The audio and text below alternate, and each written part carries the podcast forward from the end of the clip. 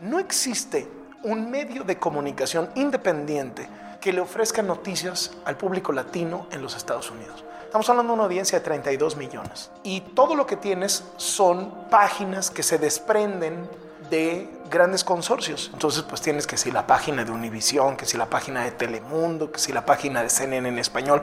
Pero como medio independiente, digital, nativo digital, no existe. No, no, no, absolutamente nada. Yo sigo viviendo en México. Voy a viajar muchísimo a Estados Unidos, pero yo vivo en México, mi familia vive en México. Y aquí estamos dando una pelea por la libertad de expresión. Si tampoco nos vamos a tapar los ojos. Es decir, claramente para mí, lo he dicho públicamente, el presidente López Obrador es una amenaza para la libertad de expresión. No recuerdo tiempos en donde la prensa haya estado bajo fuego como ha estado últimamente ahora. Yo creo que la, la que más me marcó en lo personal fue Afganistán, porque fue la primera. No fue la que corrí más peligro. Luego en Haití, una guerra civil que nadie peló, casi me cuesta la vida ahí. Pero en Afganistán eh, fueron muchos días de estar ahí. Eh, ahí conocí lo que era por primera vez. Yo me moría de ganas de ser corresponsal de guerra.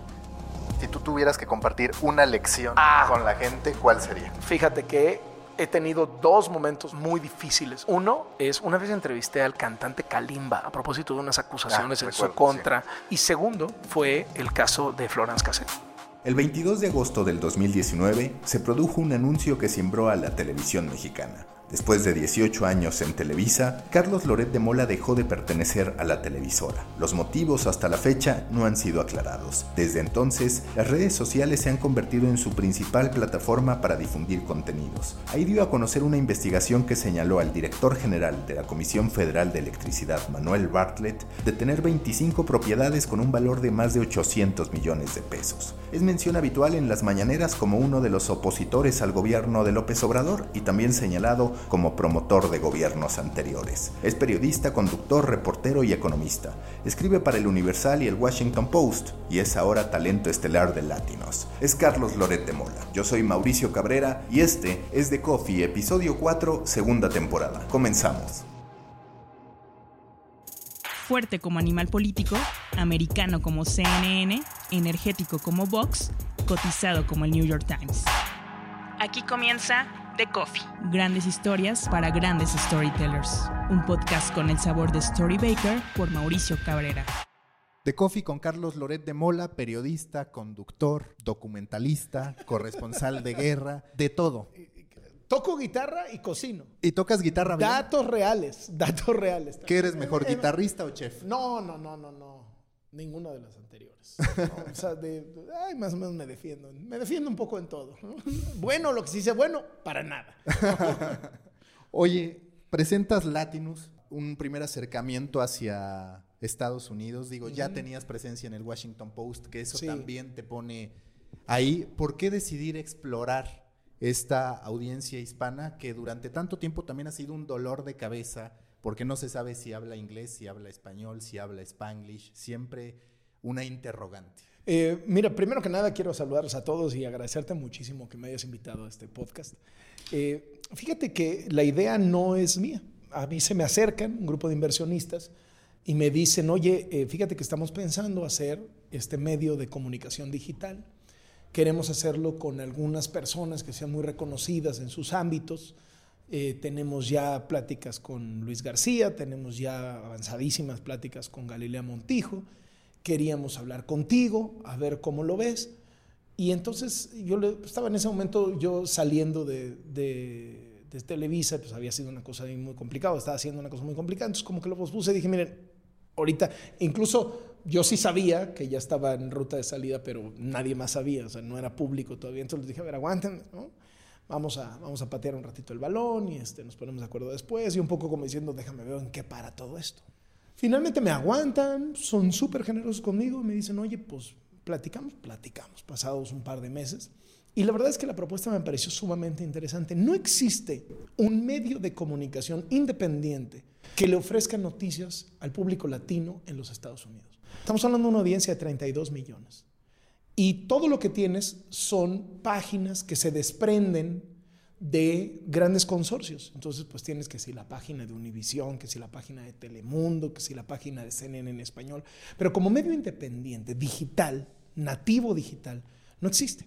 Sucedía que por nuestro trabajo en la televisión de manera natural, pues al público latino le resultamos de alguna manera familiares, personajes como Luis García, como Galila Montijo, personas como yo, eh, y entonces pues ahí había una beta que podíamos explorar. Eh, hacer una plataforma de noticias que tuviera portal, que es latinus.us, que tuviera alertas en el celular si te suscribes, que tuviera una app, tanto en Android como en iOS, que estuviera en redes sociales, ¿no? obviamente Instagram, Twitter, Facebook, que se alimentara también de las redes sociales de quienes lo integramos, de las personas que estamos, más o menos sumamos en Twitter 24 millones de seguidores. Entonces es un músculo muy robusto para presentarse ante el público de los Estados Unidos. Este es un portal enfocado a esa audiencia.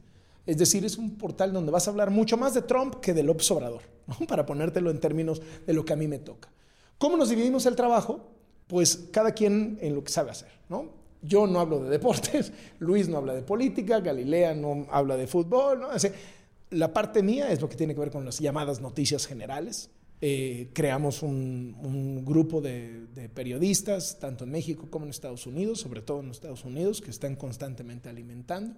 Hay mucho interés también de nuestros paisanos en las cosas que pasan en México, particularmente lo que tiene que ver con la violencia, lo que tiene que ver con la economía. ¿Por qué? Pues porque tú sabes que mandan miles de millones de dólares para sus familias aquí. Entonces quieren saber cómo va la economía ejemplo, estos temas del desabasto de medicina recientemente, pues han tenido impacto también en la comunidad latina de Estados Unidos, pues porque ellos sienten que sus familias no están recibiendo los beneficios que antes recibían. Entonces, pues a lo mejor tienen que meterle más, etcétera, etcétera. Entonces hay muchos temas que son comunes. Hay otros que no tanto. La grilla, grilla mexicana, ah, igual no tiene tanta relevancia para el público latino en Estados Unidos como eh, sí tienen los temas de violencia, de parálisis económica, etcétera, etcétera. Y luego Galilea hace la parte de entretenimiento, Luis hace la parte de deportes. Eh, ya cuando estaba el proyecto echado a andar, Broso y yo somos grandes cuates desde hace muchísimo tiempo, hemos hecho muchos proyectos juntos, somos amigos en la, vida cotidiana. Y entonces eh, dijo, oye, pues ¿por qué no invitamos a Broso? Se trepa a Broso al proyecto, luego también invitan a Bárbara de Regil a esta parte de fitness y wellness que tanta falta nos hace a todos. y así poco a poco se fue conformando. Es literalmente es un rompecabezas en donde cada quien pone su pieza todos echamos nuestro contenido al mismo receptáculo, hay una curaduría de esos contenidos y se ponen a disposición del público. Estamos arrancando ¿no? y, poco a poco queremos irnos consolidando. Y que con esto echas por tierra las versiones que hablaban de que este anuncio era prácticamente tu exilio. Que no, decías, me voy a Estados Unidos porque de acá me sacaron. No, no, no, absolutamente nada. Yo sigo viviendo en México. Voy a viajar muchísimo a Estados Unidos, pero yo vivo en México, mi familia vive en México. Y aquí estamos dando una pelea por la libertad de expresión. Si tampoco nos vamos a tapar los ojos. Es decir, claramente para mí, lo he dicho públicamente, el presidente López Obrador es una amenaza para la libertad de expresión. No recuerdo tiempos en donde la prensa haya estado bajo fuego como ha estado últimamente ahora. Y me refiero, sí, por un lado, a las constantes agresiones desde el poder presidencial, un político tan popular, con tantos seguidores, y por otro lado, pues eso son estadísticas. La cantidad de periodistas agredidos y muertos en este país tiene a México como el primer lugar mundial, como el más peligroso para ejercer el periodismo, arriba de Siria, que lleva nueve años en guerra civil. Entonces, no, no, no, la realidad para el periodismo en México está dura, pero no voy, o sea, simplemente se abre una nueva beta y aprovechando que este año hay elecciones presidenciales en Estados Unidos, pues hay mucho de lo cual hablar, mucho de lo cual cubrir y que también incide, porque así como hay temas, te platicaba, aquí en México, que inciden en nuestros paisanos en Estados Unidos. Hay temas de allá que inciden aquí, muchísimos, ¿no? Todo lo comercial, todo lo de seguridad, Trump mismo, apenas escuchamos el informe sobre el estado de la Unión, la manera en cómo se refirió a los migrantes es otra vez ese Trump que tiene en el corazón el odio a los migrantes, criminalizándolos, insultándonos, y es lo que viene, es lo que viene. Entonces hay que, hay que, hacer, hay que hacer chama también por allá.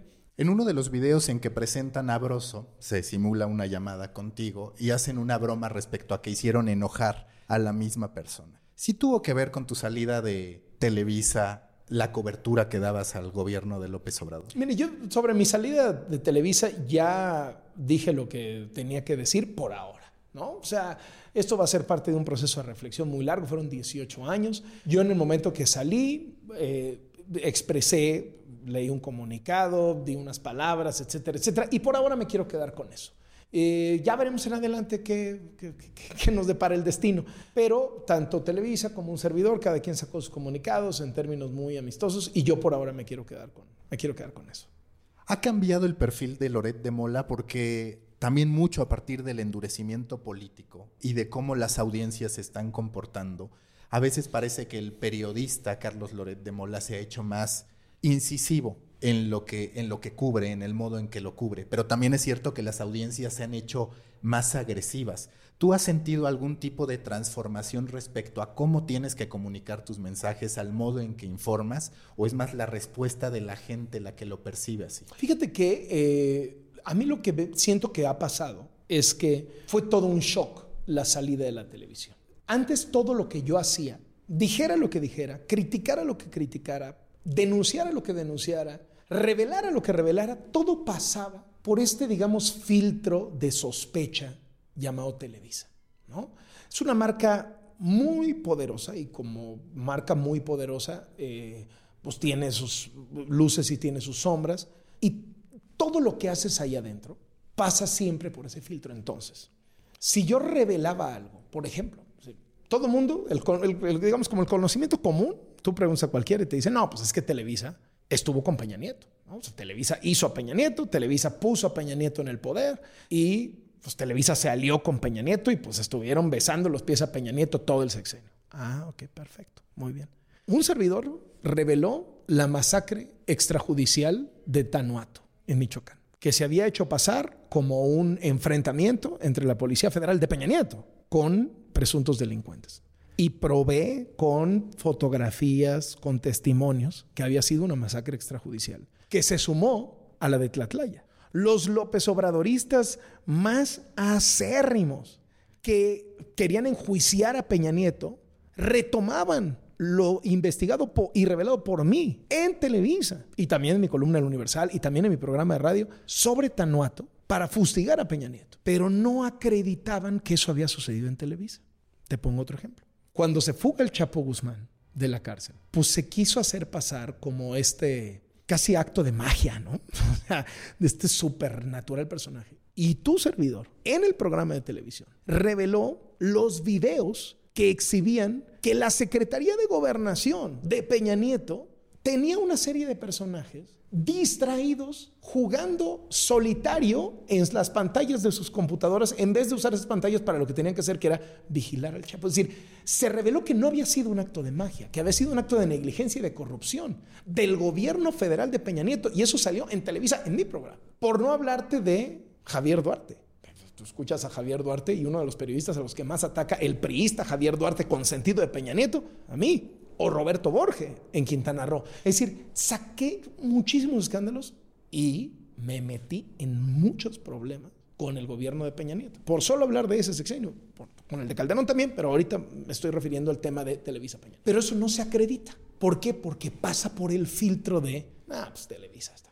Entonces, ¿qué pasa? Sí, me estoy enfrentando a que un chorro de gente te aplica la clásica de, ¿dónde estabas cuando la Casa Blanca? Ah, bueno, pues el único noticiario de televisión que retomó el escándalo de la Casa Blanca. Inmediatamente después, o sea, no dos días después ya que creció, no, no, no, no, no. Esto se reveló el fin de semana y yo el lunes en la mañana en la tele abordé el escándalo de la Casa Blanca con comentario y con una entrevista muy dura al vocero del presidente, Peña Nieto. Eh, ¿Dónde estabas cuando Peñanet? Pues estaba yo diciendo que Borges tenía una aerolínea, que Javier Duarte estaba robando el dinero de los funcionarios públicos para meterlo al PRI, que César Duarte, el de Chihuahua, se había comprado unos ranchos con cientos de hectáreas, que el Chapo Guzmán había salido por corrupción dentro de los penales y de la Secretaría de Gobernación, que el ejército, perdón, que la Policía Federal había cometido una matanza extrajudicial en Tanahuato. Ahí estaba yo.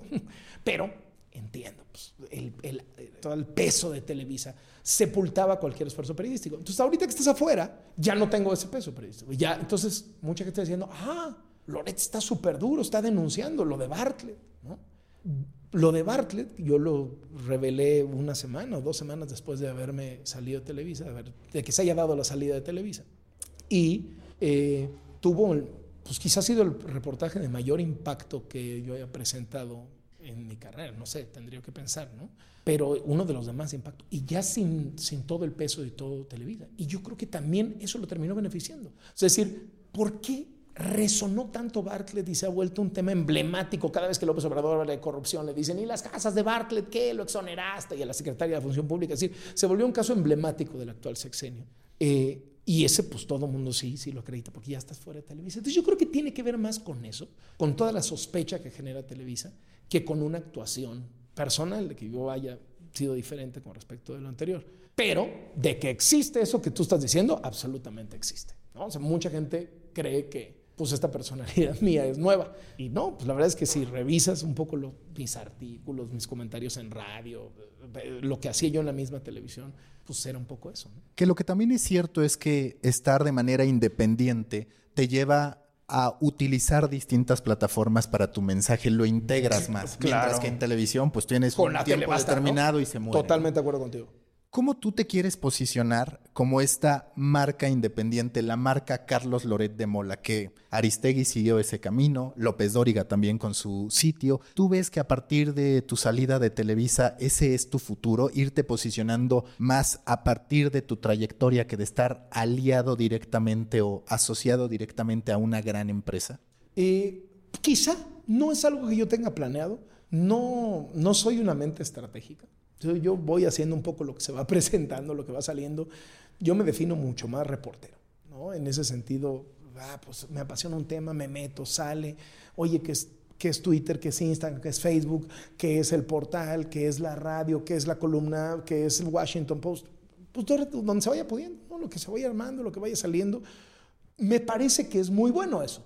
Yo no sé si voy a seguir en esa dirección o no, no sé qué me vaya a deparar el futuro, no, no estoy deliberadamente construyendo A, B o C, pero lo que, esta ruta que tú señalas me parece muy buena ruta, ¿no? Y yo creí que estaba totalmente asociado a Televisa y en el momento que salí descubrí que no, o sea que sí había una diferenciación, ¿no? O sea que, que todas estas cositas que yo había hecho dentro de Televisa sí habían pesado. O sea, y sí había como que un capital periodístico, si quieres llamarle así, asociado a mí. Eso como que lo descubrí, yo me imagino que no estaba. Y eso pues ha sido una cosa extraordinaria para mí, pues, ¿no? Entonces, eh, la atención ha sido todavía más, o sea, en redes sociales me hacen más caso ahorita que cuando estaba en Televisa presidente no se ha dejado de referir a mí. Ayer en la mañana, sin ir más lejos, me volvió a atender. Entonces, pues ahí estás, ¿no? O sea, estás, ahí estás haciendo factor, etcétera, etcétera. Y pues sí, te toca incomodar, pues te toca incomodar. Tienes un presidente que salió este, respondón y, y bully como este, pues, pues a darle, pues, ¿no? A enfrentarlo, no a achicarse, no a achicarse al costo que sea. Storybakers, si quieren escuchar The Recipe y recibir contenidos exclusivos, súmense al canal de The Coffee Podcast en Telegram. Los espero por ahí con reportes, audios, breaking news e historias que alimentan nuestros deseos por saber más. Continuamos con The Coffee. ¿Y no te parece que de pronto sí, por un lado está la libertad de expresión cuando tocas temas como el narcotráfico que termina quitando vidas de los periodistas, pero que en muchos de los casos no es tanto la falta de libertad de expresión, sino la descalificación, porque hoy se publican muchas cosas, muchos datos, mucha información, es decir, de manera natural hay libertad para publicar. El problema es la descalificación que viene hacia ello. ¿Estás de acuerdo? Es el segundo paso. Sí, me parece, por eso lo decía yo claramente, ¿no? hay dos como dos cosas. Te pongo un antecedente. Hay libertad para publicar, pero el costo es más alto que nunca.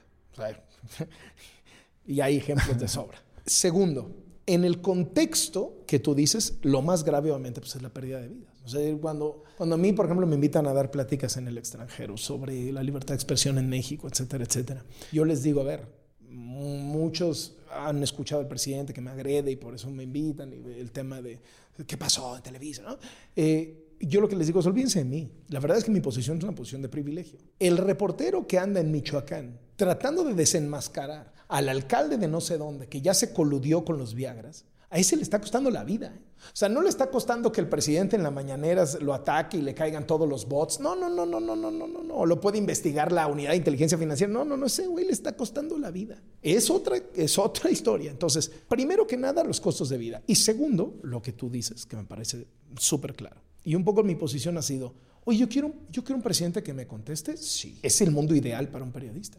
Pero que me conteste con datos, no con apodos. Que me refute mis documentos, no que me descalifique con subconjuntos, ¿no? Entonces, frente a documentos de 23 casas de Manuel Bartlett, el presidente dice, prensa conservadora. No, eso no es una respuesta, eso es una agresión. Frente a documentos de los vehículos del hijo del Napito en un flagrante conflicto de interés y la creación de empresas, etcétera, etcétera, el presidente, fifís, mis adversarios, no, no, no, los adversarios, contésteme con datos, dígame, no, Loret se equivocó porque este documento está manipulado, este documento es falso, no es cierto. De que esté el original, no es cierto que Bartlett tenga las... No, frente a cualquier denuncia que cuestiona el poder, al poder del presidente López Obrador, la inercia es la agresión, no es la respuesta. Entonces no es libertad de expresión contra libertad de expresión y das en el clavo. Sin libertad de expresión, que el presidente conteste, claro, pero conteste con argumentos, que conteste con datos. Entonces, frente a las denuncias, frente a los documentos, lo que hace él es insultar. Y dice, no, pues cada quien que ejerce su libertad de expresión. No, no, no, señor, porque nosotros no lo estamos insultando. O sea, nosotros estamos sacando documentos, investigaciones y revelaciones. El que está insultando es solamente usted. El que está agrediendo la prensa es solamente usted, así que no es parejo. Y de por sí nunca ha sido pareja la relación entre prensa y poder. Siempre el poderoso tiene las de ganar. Pues, tiene todo el aparato del Estado a su servicio. Cuando tú evalúas la actuación de un gobernante, de un servidor público, también está directamente relacionado al comportamiento de la audiencia, de la sociedad en la que habita. Es decir, una sociedad de cierto tipo no va a permitir a un gobernante de cierto tipo. Hay, hay condiciones. Para ti, ¿qué rol juega en este momento la sociedad mexicana, que yo muchas veces le llamo futbolerizada en términos de política, donde pues a ti no te quieren los que son pro López Obrador y a otros no los quieren los que son anti López. Chivas América, ¿no? Es Chivas América. Pero pues más preocupante porque estás hablando de algo que no es claro, Claro, claro. ¿Qué rol tiene aquí la sociedad? O sea, a ti como reportero, como periodista, ¿Qué te parece de pronto el rol de la sociedad, de la gente a la que estás informando y a veces entregando también tus opiniones? Creo que eh, poner todo en el mismo conjunto es difícil, ¿no? Es decir, no podemos hablar de la sociedad, sino de las sociedades. No es como si dices, los periodistas, híjole, pues habemos unos más que otros, ¿no? Este, hay algunos que dices, ay, Dios mío, más que periodista es un ampón.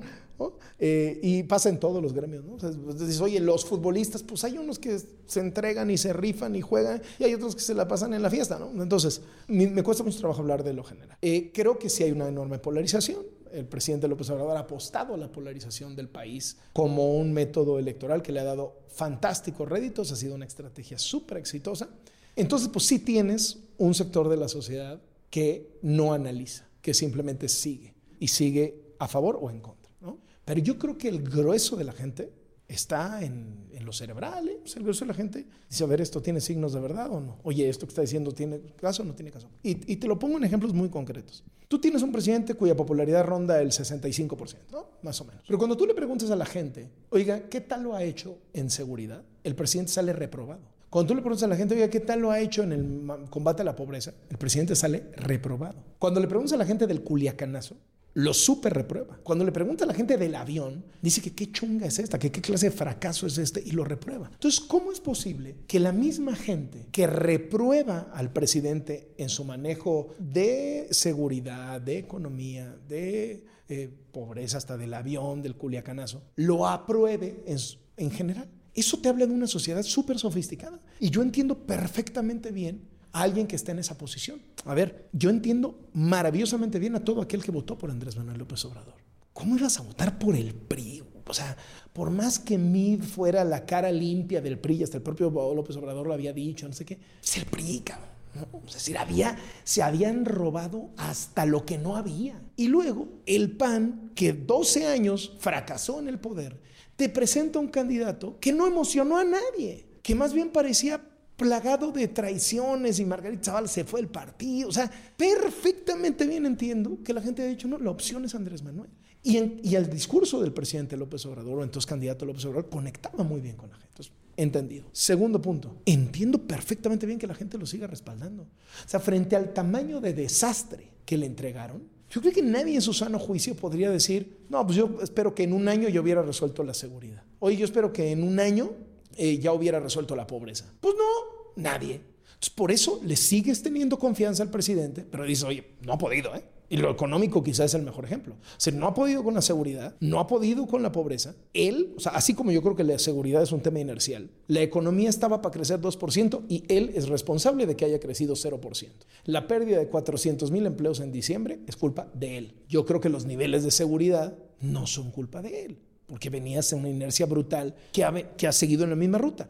Ojalá hubiera seguido la misma ruta la economía y no lo hubiera paralizado él, porque si hubiera seguido la misma ruta la economía hubiera crecido 2%, a lo mejor más, considerando que el principal motor, Estados Unidos, está creciendo al 4%. El discurso de campaña de Trump se centra sobre qué bien le ha ido a la economía y cuántos empleos ha creado. ¿Cómo es posible que nuestro principal socio comercial esté creciendo así y nosotros, el 80% de nuestra economía está colgada de ellos, no estamos creciendo? ¿Por qué? Porque López Obrador es una máquina de generar desconfianza en los inversionistas y todo el mundo está huyendo o, está, o por lo menos está diciendo, no invierto, voy a ver de qué se trata este caballero. Entonces creo que en lo económico es su responsabilidad, seguridad no ha podido. Entonces pues, la gente lo evalúa y creo que el, votante es sofisticado, el ciudadano es sofisticado. Dice, oye, confío en el presidente, me cae bien, no se ha robado nada, ahí está chingándole todos los días, está trabajando desde temprano, desde las cuatro y media de la mañana. Yo voté por él, le voy a dar mi confianza de que siga, pero pues no ha podido, ¿no?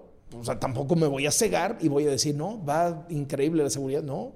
Oye, va increíble la economía, no. Entonces a mí, a mí eso me alienta. Creo que el grueso de la sociedad está pensando con sofisticación. A lo mejor el ruido de las redes sociales es diferente, pero, pero está más que probado que las redes sociales no son exactamente un reflejo de lo que pasa en la sociedad. ¿Qué tan cómodo te sientes hablando con la audiencia hispana? ¿Sientes la misma pasión? He estado viendo tus videocolumnas diarias en Latinos. Hasta cierto punto es no extraño porque siempre ha sido temas cercanos a nosotros, pero es cierto que nunca te habías enfocado tanto. Sí, eh, cada vez más Eh, eh, la de hoy me, sentí muchísimo más suelto porque hablé justo sobre el informe de Trump sobre el State of the Union y me sentí muchísimo más suelto, etcétera, etcétera. No son temas ajenos, pues, porque siempre estás abordándolos. O sea, el, tema migratorio en Estados Unidos es noticia central en México. La economía de Estados Unidos es noticia central. Hay muchísimas noticias de Estados Unidos que son de primera plana en nuestro país.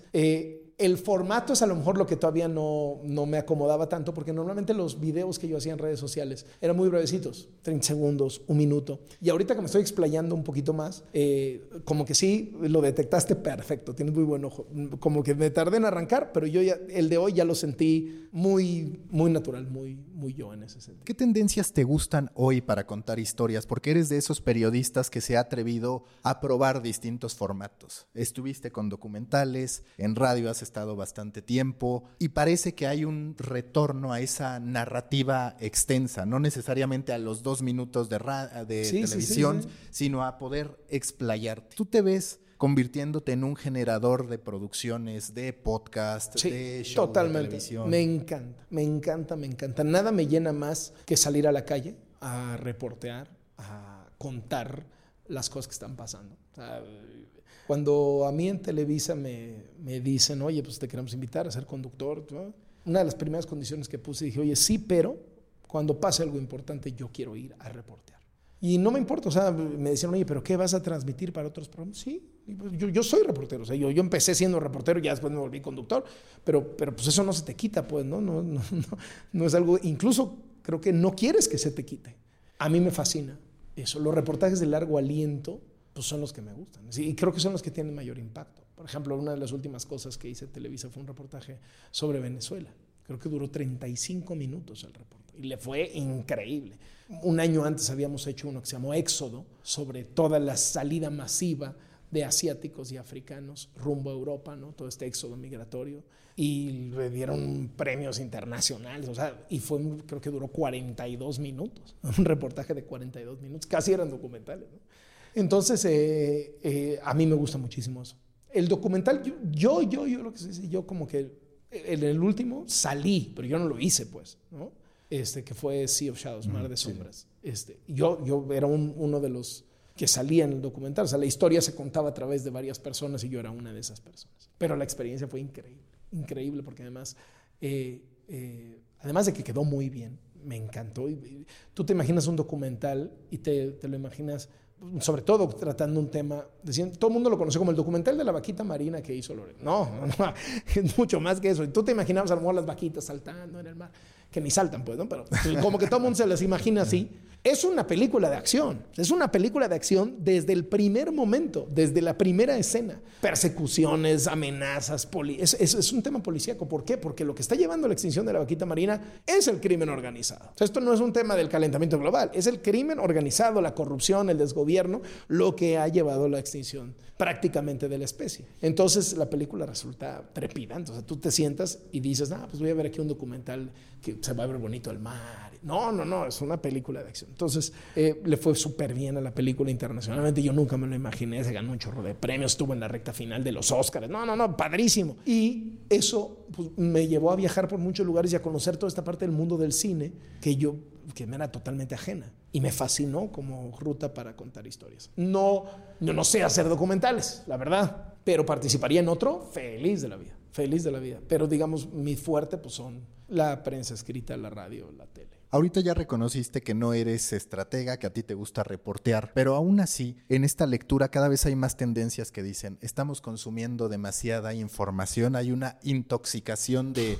información. También hay muchos que se cuestionan, ¿vale la pena consumir tanto de política? Porque aparte empieza a haber una tendencia de la gente quiere contenido sobre el calentamiento global, sobre equidad de género. ¿Te ves incursionando en, esos temas o impulsándolos más allá de este día a día que tienes en materia política? Sí, yo creo, o sea, particularmente, eh, digamos, la, la vida me ha llevado, o mi carrera me ha llevado a meterme mucho en dos temas que ahorita se han puesto mucho más de moda, que son el del medio ambiente y el de la educación. Este, que son curiosamente los dos documentales en los que he participado. Y al hacerlo, pues de alguna manera te super metes y le aprendes una barbaridad al asunto. Eh, más allá de el narco, la política, etcétera, etcétera. Y absolutamente me siento comodísimo en, cosas de esa naturaleza. Y sí, sí, sí, sí, sí, lo diagnosticas perfecto. Son cada vez más importantes y lo ves reflejados cada vez más. Ahora, también en México, una de las virtudes del presidente López Obrador, me parece, ha sido que ha puesto la discusión de la cosa pública en todas las mesas todos los días. Es decir, nunca se ha hablado tanto de política en México como en este último año y medio. Y eso me parece muy bueno. Me parece muy bueno que la gente esté mucho más involucrada. Me, parece eh, reflejo de una, de, una buena salud democrática, algo así. Hombre, hay otras cosas que ha hecho que más bien son enfermedades hacia la democracia, ¿no? Pero eso, entre las virtudes, yo siempre la noto. tenemos un presidente que nos tiene a todos hablando de política y eso es bueno. Tenemos una sociedad más involucrada y no que la toma de decisiones esté ahí, aislada, en manos de unos cuantos que las toman y unos cuantos que opinan al respecto. Entonces sí creo que si bien han habido nuevos temas que se han incorporado a la agenda noticiosa global, eh, también tenemos un país particularmente que está hablando más que nunca de política. Y creo que Estados Unidos este año va a hablar muchísimo de política. Entonces creo que, creo que política no se ha perdido del todo. Entonces aplaudes, porque muchos critican el hecho de que López Obrador de su conferencia matutina diario hablan de una exhibición en exceso, que por otro lado es una estrategia de control de daños que le ha resultado muy, muy efectiva. ¿Para ti es preferible esto que el yo prefiero. que no aparecía en lo más Mil veces. Yo indudablemente prefiero un mundo con mañaneras que sin mañaneras. A ver, López Obrador es un político. Es un político como todos. Es más, es un político excepcional, diría. Pero el político, pues político, pues, ¿no? ¿Qué va a querer? Pues que sea un acto de propaganda. Pues sí. Y se consigue sus bots y se consigue sus reporteros que le preguntan pura mensada o que le sueltan elogios. Pues sí, él va a querer manipularlas a su favor. Está en nosotros, los periodistas, eh, cuestionarlo y preguntarle, etcétera, etcétera. Entonces, yo prefiero un mundo con mañaneras que sin mañaneras y creo que hay muy buenos reporteros en las mañaneras. Claro, casi no les dan la palabra, pero cuando les dan la palabra, uff, meten en problemas al presidente. Claro, o sea, el presidente quiere aprovechar las mañaneras como un, circo a su favor. Pues sí, pero está la puerta abierta. Una rendijita a lo mejor. Yo prefiero que esté esa rendijita abierta que esté todo cerrado. ¿no? Totalmente, 100%. Storybakers, desde que estrené esta segunda temporada de The Coffee, he incrementado la publicación de contenidos en Instagram con lo mejor de cada uno de los episodios. Los invito a seguir a The Coffee Podcast en Instagram, The Coffee-podcast, y a compartir en Stories ese momento en que ustedes y todos los que participamos en The Coffee compartimos la pasión por lo que más nos gusta, contar historias. Sigan a The Coffee Podcast en Instagram, The Coffee-podcast.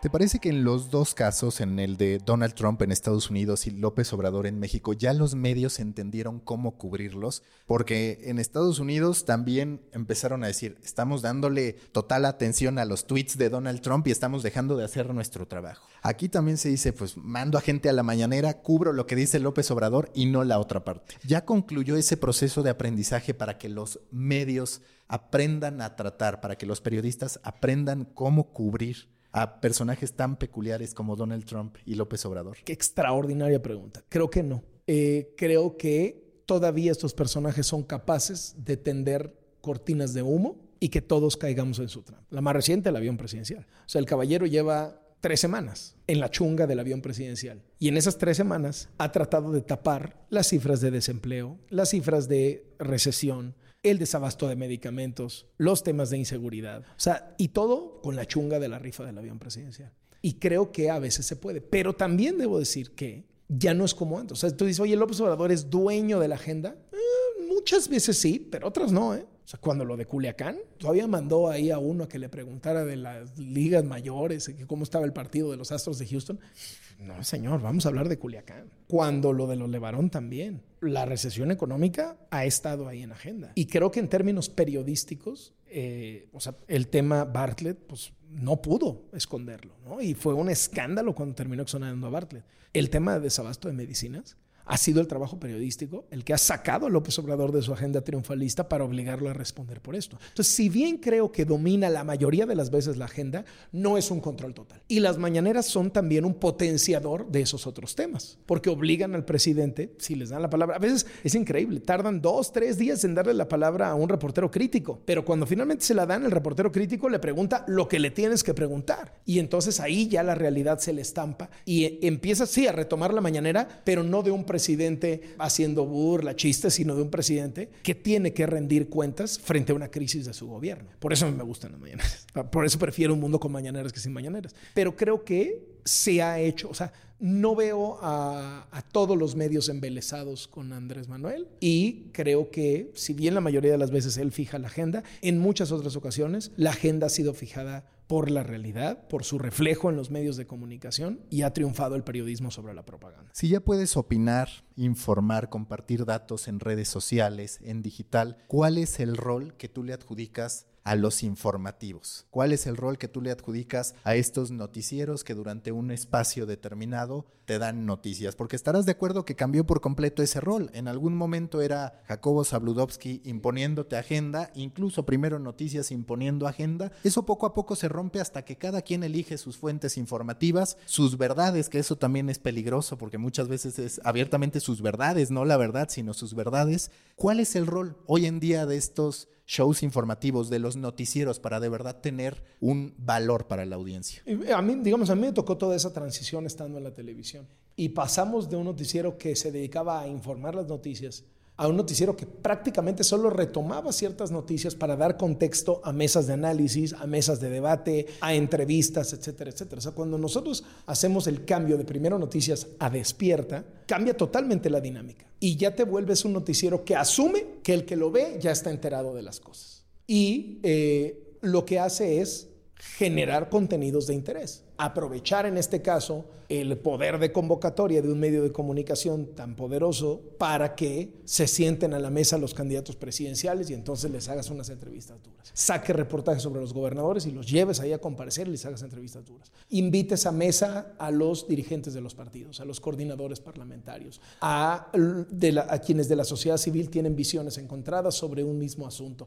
Entonces te volvías no solamente un reflejo de las noticias, sino a partir de la agenda noticiosa ponías, proponías tu propia agenda y generabas contenidos. Porque si no, ¿cuál es el punto de verlo? ¿no? Nadie querría ver algo así, nadie tendría ningún interés en ver eh, un programa en donde simplemente se va a retomar lo que ya te enteraste en Twitter. Pero déjame te digo algo, todavía hay sectores del público, y eso lo fuimos descubriendo en el camino, que frente a todo este maremán de información, que no sabes la fuente, no sabes si es cierto, si es mentira, te llegan cosas por WhatsApp, te llegan cosas en Twitter, hay fake news para aventar para arriba, buscan en medios tradicionales e identificables lo que terminaron llamando la reafirmación. Es decir, ay, me llegó esto de la rifa del avión, pero lo quiero leer en el Universal, lo quiero leer en la Reforma, lo quiero ver, o sea, quiero que alguien responda por la divulgación de esa noticia para que yo sepa que es cierta y no solamente es un mensaje de mi cuate, un meme en WhatsApp. Sobre todo cuando pues tienes un presidente que dice muchas cosas que parecen meme, pero son reales, ¿no? Entonces, pues hay que, hay que curar ahí, ¿no? Hay que saber hacer la curaduría. Pero, o sea, si bien hay una enorme tendencia allá aportar, digamos, contenido, también hay un sector de la población que sigue buscando una reafirmación. Y que también me parece que a veces la televisión se equivocó, porque yo recuerdo que antes había muchas cosas que ameritaban una interrupción de la programación habitual. Hoy día es muy difícil que se dé esa interrupción. No, lo que tiene son muchos canales de 24 horas de noticias, ¿no? Entonces, te, cubren, digamos, la parte de interrupción. Es decir, cuando yo trabajaba en Televisa, esas interrupciones se hacían en Foro TV. Sí, yo siempre anhelé, la verdad, que, que se hicieran en el canal 2, ¿no? El canal de las estrellas. Pero bueno, pues eran ya decisiones tomadas. Porque era una cuestión de marketing y solo como anécdota, yo sí creo que si algo efectivo hizo Televisa en su momento fue la transformación de Noticieros Televisa, que construyó todo un protagonismo al respecto. Es quizás de los cambios de imagen más atractivos que he visto en la televisión mexicana. Sí, sí, sí, funcionó, ¿eh? funcionó porque traías una pérdida de credibilidad atroz y esa transformación te reposicionó. ¿no? Hablando directamente de tu futuro, ¿qué es lo que ves para él? Ya dijiste que tú trabajas, que no eres tan estratégico y demás, pero ¿qué te gustaría hacer independientemente de las oportunidades que se te abran a ti en lo particular? ¿Qué te gustaría hacer? Pues mira, yo la verdad es que soy profundamente feliz con lo que estoy teniendo en este momento. O sea, no, no, no, te confundo, no soy profundamente feliz con lo que tengo y venga lo que venga. No, no, no, pues hay veces que dices, ah, me gustaría hacer esto. Eh, tengo muchas ganas de explorar esto de Estados Unidos, me tiene muy entusiasmado. ¿Contemplarías irte a vivir allá, conducir allá como León Krause, como Jorge Ramos? Sí, depende qué, ¿no? Depende qué proyecto.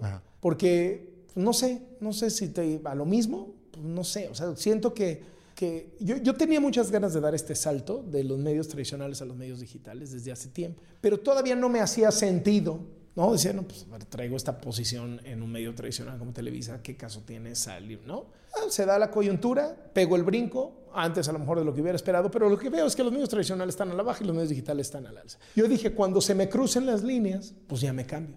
Esa era un poco mi, mi teoría. Pues no sé, antes de que se cruzaran en México, salté, salté y ahí llegué aquí. Y estoy muy contento, muy conforme, con ganas de hacer cosas en plataformas. Quizá eso es lo que me falta. O sea, me gustaría hacer algo para eh, Netflix, para Amazon, para este, Disney Plus, para... Sí, que era lo que te decía de long format. Ves muchos periodistas en Estados Unidos haciendo esto, en México todavía no explota y ahí hay una oportunidad. Ahí hay una oportunidad clarísima, clarísima. Eh, entonces, bueno, pues algo así sí me gustaría. Pero tú no sabes lo que disfruto mi programa de radio. O sea, la radio es medio de comunicación después del periódico el más viejo. ¿no? Tú no sabes lo que disfruto hacer la radio. Claro, ahora también se pasa por Spotify, ¿no? Y, tienes podcast de W Radio, etcétera, etcétera, y lo puedes escuchar, pero lo disfruto muchísimo, lo disfruto muchísimo. Es un formato diferente, no es, pues no es la radio de Paco Malgesto, ¿no? Es una radio mucho más dinámica, una radio que piensa en función del podcast. O sea, esa gran ventaja de que ya no tengas que sintonizar el programa a determinada hora, sino que gracias a las redes, gracias a las plataformas, tú lo puedes oír en el momento que sea, pues es una enorme ventaja para el periodismo, una enorme ventaja, porque, por ejemplo, a mí, de las partes que más me gustan del programa de radio son los primeros 25 minutos. Esos primeros 25 minutos son un podcast natural, ¿no? que son los cinco temas de sobremesa. A esa hora, el corte de caja, ¿cuáles son las cinco cosas más importantes que están pasando? y son con comentarios, a veces entran reporteros, a veces entran entrevistas, y eso me parece súper fresco, me gusta muchísimo. Me fascina, me fascina escribir los artículos de opinión para, para el Washington Post y para el Universal. Me encanta la palabra escrita. Y ahora que estoy incursionando este mundo digital, pues fascinante, porque entre otras muchas cosas, no tienes que ir a ningún lado para trabajar. Literalmente yo puedo grabar el video comentario en el momento que sea, donde yo esté, con la ropa que traiga. Y eso es una maravilla. Eso, eso, eso sí es civilización. Me siento mal. Antes, puta, pararte a las 4 y media de la mañana para llegar a las 5, para estar listo para entrar al aire a las 6 y media, en un lugar siempre. No, ahorita estoy de viaje en donde me agarre, grabo, transmito. Es una maravilla, una maravilla. Y hablando de tus columnas, además se está dando un fenómeno. Me parece que durante bastante tiempo la columna en periódico empezó a perder un, un, rol. Se estaba desvaneciendo. En política se mantuvo un poco relevante, pero en términos generales se evaporaba. Ahora con tu salida, con la salida de distintos personajes de las principales televisoras, hay un retorno a las columnas en periódico, hay un retorno a... Te leí en el Washington Post, te leí en el Universal que se había perdido. Y creo que las redes han jugado ahí un papel, porque distribuyes tu columna a través de las redes sociales. Entonces tú no tienes que comprar el Washington Post, ni tienes que comprar el Universal para leer mi columna. Yo te la mando por Twitter, te metes a la página de Washington Post o te metes a la página del Universal y ahí tienes la columna. Entonces sí, claro que sí, se ha súper revalorado la palabra escrita. Y lo que decías hace un rato, de este adelgazamiento que sufrió el periodismo, ahora de, los contenidos, ahora empiezas a engordar. Es decir, Twitter duplicó el número de, de caracteres. O sea, es decir, Twitter, que obligó al periodismo a reducirse a 140 caracteres, ahorita ya tiene 280. Es decir, ya también hay una búsqueda de contenidos un poquito más largo aliento, un poquito de mayor profundidad. Hay más ganas de leer, hay más ganas de ver. Lo del video, la distribución de video es brutal. O sea, mucho de lo que estamos apostando en Latinos es video, video. Entonces, comentarios de 3, 4 minutos en video, reportajes en video, o sea, mucho video, video, video, video, video. Está siendo una tendencia enorme. Yo creo que más el video que el audio y el texto. Eh, y ahora con, con, los teléfonos inteligentes y la posibilidad de que te conectes en cualquier momento y que rápido se vea y demás, te ha acercado mucho el video. Pero sí siento que la columna está súper revalorada. ¿Tú cómo buscas diferenciar entre información y opinión? Platicando con León Krause en un episodio de The Coffee, él decía, en Estados Unidos está muy bien asentado cuando se trata de una opinión y cuando se trata de información. En México, no tanto tú sientes que haces esa distinción. Lo que yo veo en ti es muchas veces opinión, pero con datos, digamos, una editorialización a partir de datos que tienes. No, yo creo que una cosa es un resumen de noticias, en donde simplemente sintetiza lo que pasó y este señor dijo esto, y este señor dijo esto, y otra cosa es un comentario editorial, ¿no? Eh, no, no, no, lo hago, no lo hago explícito decirlo. A ustedes a continuación escucharán mi opinión sobre esto, ¿no? Pero a veces sí digo, no, pues mi opinión es que está de manera natural. Y un resumen de noticias, pues es un resumen de noticias, ¿no? Hoy este, mando a un reportero y el reportero que me diga qué fue lo que sucedió. ¿no? Y eso es simple y sencillamente la información. O a veces partes de información para desmenuzarla. O sea, lo que, eh, eh, lo que, lo que, lo que ha borrado la frontera es el tema de las fake news. Porque el momento que un gobierno se dedica a esparcir noticias falsas, pues son noticias falsas fundamentalmente una opinión, ¿no? una manipulación. Entonces tú la tienes que contrastar primero con el dato real y segundo con la denuncia de que se trata de una mentira. Y ahí pues ya estás en, eh, en la valoración del asunto, ya no estás solamente en, en, el, en el dato. Entonces creo que la dinámica de la sociedad ha hecho que se empiecen a diluir. No me parece bueno. O sea, sí, a mí sí me gustan separaditos. Pero, por ejemplo, tú ves en Estados Unidos y en Estados Unidos eh, los programas opinionados, o sea, los opinionated newscasts, son los que tienen más audiencia. Es decir, la gente sí quiere las noticias, pero quiere saber el punto de vista del cuate que está ahí. Cada vez más. Sí, la explicación. el, talking head, ¿no? Que antes simplemente agarra y dice, y entonces el presidente dijo esto, y la oposición dijo esto. Ese ha perdido muchísimo sentido y ahora la gente quiere que sus periodistas le den su opinión. ¿no? Por eso pues, han crecido muchísimo los programas de opinión, los programas de análisis y los periodistas que mezclan, mezclamos el que podemos darte las noticias y luego comentarte las noticias. Me parece que ese es además el sello, ¿no? Es un poco lo que pasó en la cocina. O sea, llegó un momento en donde decías, oye, pues no todos vamos a hacer tacos. A lo mejor yo voy a hacer tacos, pero la tortilla va a ser de jícama. Ah, pues yo voy a hacer tacos, pero la salsa va a estar esferificada. la esferificada. Exactamente. Oye, pues al final son tacos, sí, pero no es lo mismo, o sea, no es el mismo sabor un taco en el farolito, que es una maravilla, que un taco en el quinto nil, que es una maravilla. Los dos se llaman tacos, pero son hasta visualmente distintos. Te diferencias, ¿no? Te logras diferenciar. Y eso me parece que es central. Ahorita hablabas de tu situación de privilegio, eres una persona reconocida, con trayectoria en televisión y demás, estás en el Washington Post, pero tú cómo ves el panorama para los medios mexicanos en general, que por un lado tienen que buscar que ahora sea la audiencia la que pague por contenido, por buen contenido, que eso en primera implica un nuevo compromiso por parte de los que hacen la información. En segunda, están llegando jugadores internacionales a abrir ese panorama. El Washington Post, por ejemplo. Que es cierto, qué bueno que llega, empieza a cubrir un mercado, empieza a abrir oportunidades, pero también, llegado el momento, puede jugar con la aspiracionalidad del mexicano que dice, yo prefiero el contenido de una firma internacional que de un medio mexicano. Sin que tú hayas, digamos, emprendido con un medio digital en México, ¿tú cómo ves el panorama para estos players independientes que buscan hacerse de un lugar? Con todo este ecosistema, recesión económica y demás. Eh, yo creo que esto último que vas a decir es la clave. Yo creo que el problema de los medios tiene que ver con que pues, los medios son un negocio legítimo de sus dueños. Y en un entorno de recesión económica, pues las cosas son muy, muy, muy complicadas. Los medios extranjeros que llegan aquí pues tienen fondeo internacional y forman parte de un plan global de negocios. ¿Por qué están sufriendo los medios mexicanos? Todo el mundo dice, no, están sufriendo porque López Obrador le quitó la lana que le daba Peña Nieto. A ver, solo quitó la mitad. Dijo que le iba a quitar toda y al final solo quitó la mitad. Y si ven, ninguno ha muerto, ¿eh? Y varios merecerían morir. o sea, hay varios que no, se, que no tienen circulación, que no tienen influencia, que no existen, que entregaron sus líneas editoriales a López Obrador y ahí están. Pues López Obrador solo recortó la mitad. Lo que está haciendo sufrir a los medios mexicanos es la parálisis económica, es la recesión.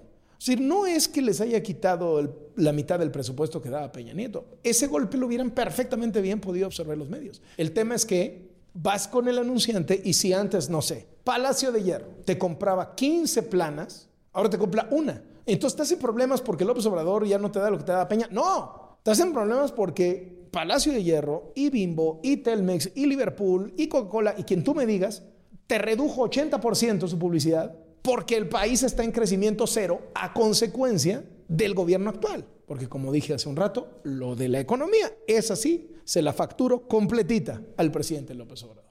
Entonces, ese es el problema que están enfrentando los medios mexicanos. Espacio para medios hay muchísimo. Y yo creo que la, el boom de las redes sociales ya tiene nuevos jugadores que no, ven, no vienen de los medios tradicionales y que tienen un peso político haciendo ejercicios de comunicación o de periodismo diferentes, ¿no? Entonces ahí tienes, por ejemplo, a alguien como Chumel Torres, que te da opinión desde la comedia, un poco como broso, ¿no? Digamos, de la vida profesión. Este, y creo que es un jugador, es un jugador, y él viene totalmente de una nueva realidad. Y como él te puedo mencionar a 20, ¿no? medios y personas en lo individual. Muchos de esos han surgido de manera independiente, legítima, orgánica, y muchos de ellos han surgido como una estrategia de defensa del gobierno. Es decir, pululan los periodistas de microondas, que hace un año nadie sabía de ellos y ahorita resulta que tienen canales, estudios, apoyo, primera fila en las mañaneras, transmiten desde Palacio, no, acá, ¿no? Entonces, tienen todo, claro, pues parte de la estrategia de propaganda del gobierno. Ah, y curiosamente todos son entregados, entregados, entregados al presidente López Obrador, afines totalmente aplaudidores como focas del presidente. Cosa que no veíamos antes, ¿eh? es decir, cuando más se criticaba Televisa de Peña Nieto, no había las cosas que vemos ahorita con López Obrador, ni cerca, ni en los comerciales. Entonces, eh, bueno, forma parte de la estrategia de propaganda del gobierno, pero el gobierno los ha impulsado, les ha metido lana, los ha popularizado entre sus seguidores y son jugadores, son muy chiquitos, están empezando, pero son jugadores ya. Y creo que, creo que muestra que hay. ¿No? Hay espacios para todo. Pasando a un plano más personal, hablaste de la libertad de expresión, de cómo hay personas que se juegan la vida cubriendo temas de narcotráfico al interior de la República. Tú en alguna cobertura, más allá de las guerras, que es natural, pero has temido, has, tenido miedo de sacar información, de decir, bueno, es que puede haber consecuencias. Trato de no pensar en eso. Tengo como un chip que me impide pensar en eso. Después se me acercan, la mayoría de mis amigos no son periodistas. Eh, no sé, doctor, un cuate que es alto funcionario de una empresa de tecnología, eh, otro que es de, una, de la industria alimentaria, este, tengo un amigo que se dedica al turismo, otro amigo que se dedica a los seguros, o sea, mis amigos son como de distintas áreas, no necesariamente el periodismo, y ellos son los que me dicen. Yo no lo pienso, no, no, no como que no, no, no tengo el chip de ponerme a pensar. He recibido amenazas, sí, me he tenido que cuidar a veces, sí, este, he tenido que usar este vehículo blindado de pronto, por temporadas, sí, por amenazas creíbles que han llegado, pero no es un tema que yo ponga en mi balanza y no es un tema que yo diga. Eh, más bien estoy pensando en si le va a interesar a la gente o no le va a interesar a la gente, si va a tener impacto, si va a jalar, si va a ser un reportaje, una nota, un comentario que, que va a ser escuchado, que va a ser referencia. Eso sí, me obsesiona. Otro, la verdad es que ni lo tomo en cuenta. Ya después, como que digo, sí tiene razón. O sea, a lo mejor sí, ¿no? Y ya me da un poco de cosita, pero ya salió, ¿no? Ya ni que... A ver, no puedes no puedes dejarte cegar por el miedo, pero tampoco puedes tener tan poquito miedo que les pierda respeto a una realidad tan violenta contra el ejercicio de periodismo como la es la mexicana, ¿no? Entonces ahí te la vas campechaneando. Pero si vives pensando en que te estás jugando la vida todos los días, que te vas a morir, te vas a morir, te vas a morir, pues, puta madre, dedícate a, otra cosa, ¿no? ¿No? Es, eh, algo diferente. De tus experiencias como corresponsal de guerra, ¿cuál sería la anécdota que te marcó? Una sola que tú digas, esta es. La anécdota que me marcó. Uf. Eh, es que podría categorizártelas en el día de más miedo, el día de más risa, ¿no? porque te, pasa de todo. Pero a ver, yo te diría que eh, la, yo creo que la, que más me marcó en lo personal fue Afganistán, porque fue la primera. No fue la que corrí más peligro. Eh, luego en Haití, una guerra civil que nadie peló, casi me cuesta la vida ahí. Pero en Afganistán eh, fueron muchos días de estar ahí. Eh, ahí conocí lo que era por primera vez. Yo me moría de ganas de ser corresponsal de guerra. Entonces llegué ahí, pues no había, estás hablando del año 2001, no había teléfonos celulares, obviamente no entraba la tarjeta, no había tarjetas de crédito, nos poníamos el dinero en todo el cuerpo pegado, billetes chiquitos de dólar de dólares, pues 5 dólares, 10 dólares para, para poder funcionar y no lo guardábamos todo en el mismo lugar para que no nos asaltaran. Mataban muchísimos periodistas en Afganistán. Entonces, tener esa administración del miedo, que me sirvió mucho para lo de después, ¿no? fue central. O sea, aprendí una barbaridad. El olor a muerte, ahí lo, lo, respiré como nunca lo había respirado. Antes ya después lo respiré peor, pero ahí fue como muy impactante toda la noche estar escuchando los aviones pasando y bombardeando. Era una cosa total. Yo no sabía qué era hasta que estuve ahí. Tener que conseguir comida, tener que conseguir hospedaje, no tener nada. Uf, para mí fue dificilísimo, dificilísimo. Fue un reto como periodista, fue un mes de cobertura más o menos. Y me marcó, pero me fascinó. Porque te despojabas de todo este halo que te daba la televisión, ¿no? O sea, de pronto, pues por ser conductor, si llegas y por salir en la tele y demás, pues si llegas a México a reportear algo, se te abren las puertas muy rápido. Allá no eres nadie. Allá ni saben que, quién, quién eres, ni que existes, ni, que, ni saben dónde está México. Entonces ahí te pones a prueba como reportero.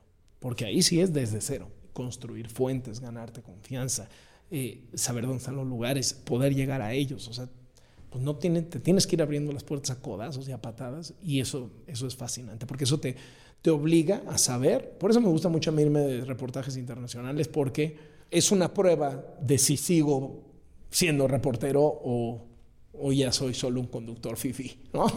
Entonces, pues eso a mí me, me gusta mucho, mucho, mucho. Al menos de reportero no eres fifi. Ahí sí. Eh, sí, reportero no, ahí sí soy. Ahí eres chairo. pues no sé si.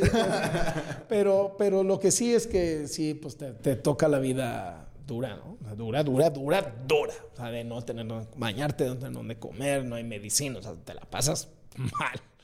Las telecomunicaciones han mejorado mucho en las coberturas de guerra y eso te, simplifica mucho la parte del trabajo. Eh, pero, pero pues no, o sea, pero la parte de la supervivencia es la parte de la supervivencia. Ahí sí no tienes nada garantizado. ¿Qué proyecto o cobertura preparaste, le tenías gran expectativa y dijiste al final, fue un fracaso? O sea, esto sí no me salió bien. Fíjate que tengo muy fresco, así que la hayamos preparado mucho, mucho, mucho, mucho y no haya salido tan bien. me hubieras dicho que me ibas a preguntar esto para pensar un poquito más. Pero a ver, tengo recientemente una que creí que iba a pegar más y no pegó tanto, pero tampoco le dediqué así mi vida entera, que fueron, eh, fue el reportaje sobre Napito y su hijo. Yo creí que iba a ser un tema, fíjate, yo creí que la de Bartlett no iba a jalar tanto y se volvió emblemática. Y creí que la del Napito iba a jalar como la de Bartlett y no. Nunca sabes. O sea, tú cuando presentas algo no tienes ni la más remota idea de que, de que, de que, va, a funcionar y que no va a funcionar. Y depende de mil factores. Pero esa te diría que recientemente yo creí que iba a ser mucho más escándalo de lo que fue. Pues eran 31 coches y las empresas y, y no sentí que tuviera tanta, tanto eco como tuvo la de Bartlett. ¿no? Que también la capacidad de asombro del mexicano. sí, también. Y no era tan personaje. Ah, la medí mal, pero, pero a ver, ahí están los documentos, están hechos y, y, bueno, pues ni hablan, no, no, no funcionó tanto, pero nosotros seguiremos este, este, indagando en esa misma ruta, ¿no? Y punto final. O sea, no, no te guías por la popularidad de una historia para decidir si es importante o no es importante, ¿no? O sea, ¿te gusta que tenga impacto? Pues sí, eso sí. Sí, me- estoy todo el tiempo mientras lo estoy haciendo, estoy pensando, híjole, y jalará y le gustará y va. Sí. Pero pues una vez que sale, si es noticia, es noticia y punto, ¿no? O sea, no andas pensando en la popularidad de las noticias a la hora de, de decidir si entra o no entra. Pues entra si es noticia y se acabó. Recta final de The Coffee. Como creador de historias. Oye, esta, esta sección. Dicho sea de paso, quiero denunciar que en The Coffee no te dan coffee, o sea, lo cual me parece un error estructural. Pero es que, ¿sabes? Eso es porque venimos a la oficina, Ah. esperábamos la cortesía del café. Pues pidieron agua, compañeros, ¿no? Pero bueno, Eh, a ver. con lo que me gusta el café. pero bueno. Eh, The Recipe es un reto que se te haya puesto, si quieres enfocarlo a generación de historias, y cómo lo resolviste, digamos, el problema y la solución que El- encontraste. El problema y la solución. Eh, una vez o sea, estábamos en Quetta, Pakistán, que es la mera frontera con Afganistán. Y entonces, eh, pues el reto era entrar. Había periodistas que llevaban tres, cuatro semanas en Quetta y no podían entrar a Afganistán. Entonces llegamos los tres mexicanitos que íbamos juntos, el camarógrafo, el eh, editor y tu servidor. Camarógrafo ya falleció, Jorgito Pliego, descansa en un espectacular camarógrafo de guerra. Eh, y siempre íbamos juntos. Llegamos a Cueta y entonces nos dicen, no, pues que no podemos pasar porque, pues fíjate que, que hay que atravesar el desierto. Ajá. Y pues hay unos señores que nos quieren cobrar una lana para atravesarnos. Ajá. Pero pues no hay ninguna garantía que lleguemos del otro lado. Ajá. Y en el camino nos pueden matar. Ajá. Entonces dije, cabrón, 500 mil mexicanos hacen esto año con año. A mí no me asustas con pasar ilegalmente una frontera. No, esto yo lo traigo en el ADN. Entonces, por ser mexicanos, logramos resolver la encrucijada y nos aventamos y cruzamos. ¿no? Entonces tú tenías ahí, obviamente, a los británicos, a los americanos, a los portugueses que, que decían cómo, cómo está cerrada la frontera, cómo, cómo voy a cruzar una frontera de manera ilegal si no tengo la visa y el pasaporte para entrar a Afganistán. Entonces llegamos los mexicanos con este espíritu tan nuestro y dijimos, no hombre, nosotros nos hemos metido por generaciones a Estados Unidos sin papeles y entonces cruzamos Afganistán sin papeles. ¿no? Por decirte una anécdota de un reto que se presentó y lo resolvimos a la mexicana, ¿no? A la mexicana, pero bien resuelto, bien resuelto. Un aprendizaje, si tú tuvieras que compartir una lección Ah. con la gente, ¿cuál sería? Fíjate que he tenido dos momentos mu- muy difíciles. Uno es, una vez entrevisté al cantante Kalimba a propósito de unas acusaciones Ah, en su contra por eh, abuso sexual, etcétera, etcétera. Fue la peor entrevista que he hecho en mi vida porque entré a la entrevista habiendo juzgado el asunto. ¿no? Eh, pésima entrevista, pésima, pésima, pésima entrevista. Y, y aprendí mucho de eso.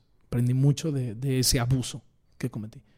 Y segundo fue el caso de Florence Cassé, que es un caso que me- cada vez que me quieren pegar por algo, usan ese caso, ¿no? Tiene años, no sé, 14 o 15 años que eso sucedió. Yo no tenía, creo que ni 30 años estaba yo en Canal 2. Y la verdad no, no, no me di cuenta. No me di cuenta. O sea, es decir, no me di cuenta que lo que estaban haciendo las autoridades, pues tú confías en el reportero que está ahí, el reportero no me reporta nada Tú de verdad no sabías absolutamente Hombre, nada. no sabía absolutamente nada, tan no sabía absolutamente nada que en Televisa lo descubrimos, en Televisa exhibimos que había sido un montaje y en Televisa yo ofrecí una disculpa hace siglos. Y luego lo volví a hacer, pero me di cuenta que era políticamente muy rentable para los que me querían atacar, atacarme con eso. Entonces, yo voy a ofrecer disculpas por eso las veces que haga falta, pero nunca va a ser suficiente, ¿no? ¿Cuál fue mi error? No darme cuenta. No, no me di cuenta de lo que estaba pasando en ese momento. ¿Cómo se dieron cuenta?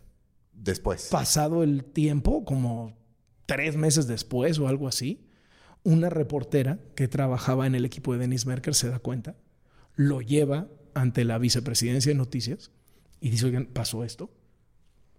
Yo- me dicen a mí, yo, ¿cómo que? Pues sí, ya ahora me estoy dando cuenta, sí, pues, que se, que se exhiba públicamente, que se transparente. Y nadie había hablado de eso, porque además me lo cargan a mí. Todos los noticiarios de radio matutinos, los periódicos que ya tenían portales y los canales de televisión, todos reportaron lo mismo. Claro, pues Televisa, como es el grandote, pues, hay que pegarle a Loret con algo, por ahí me pegan.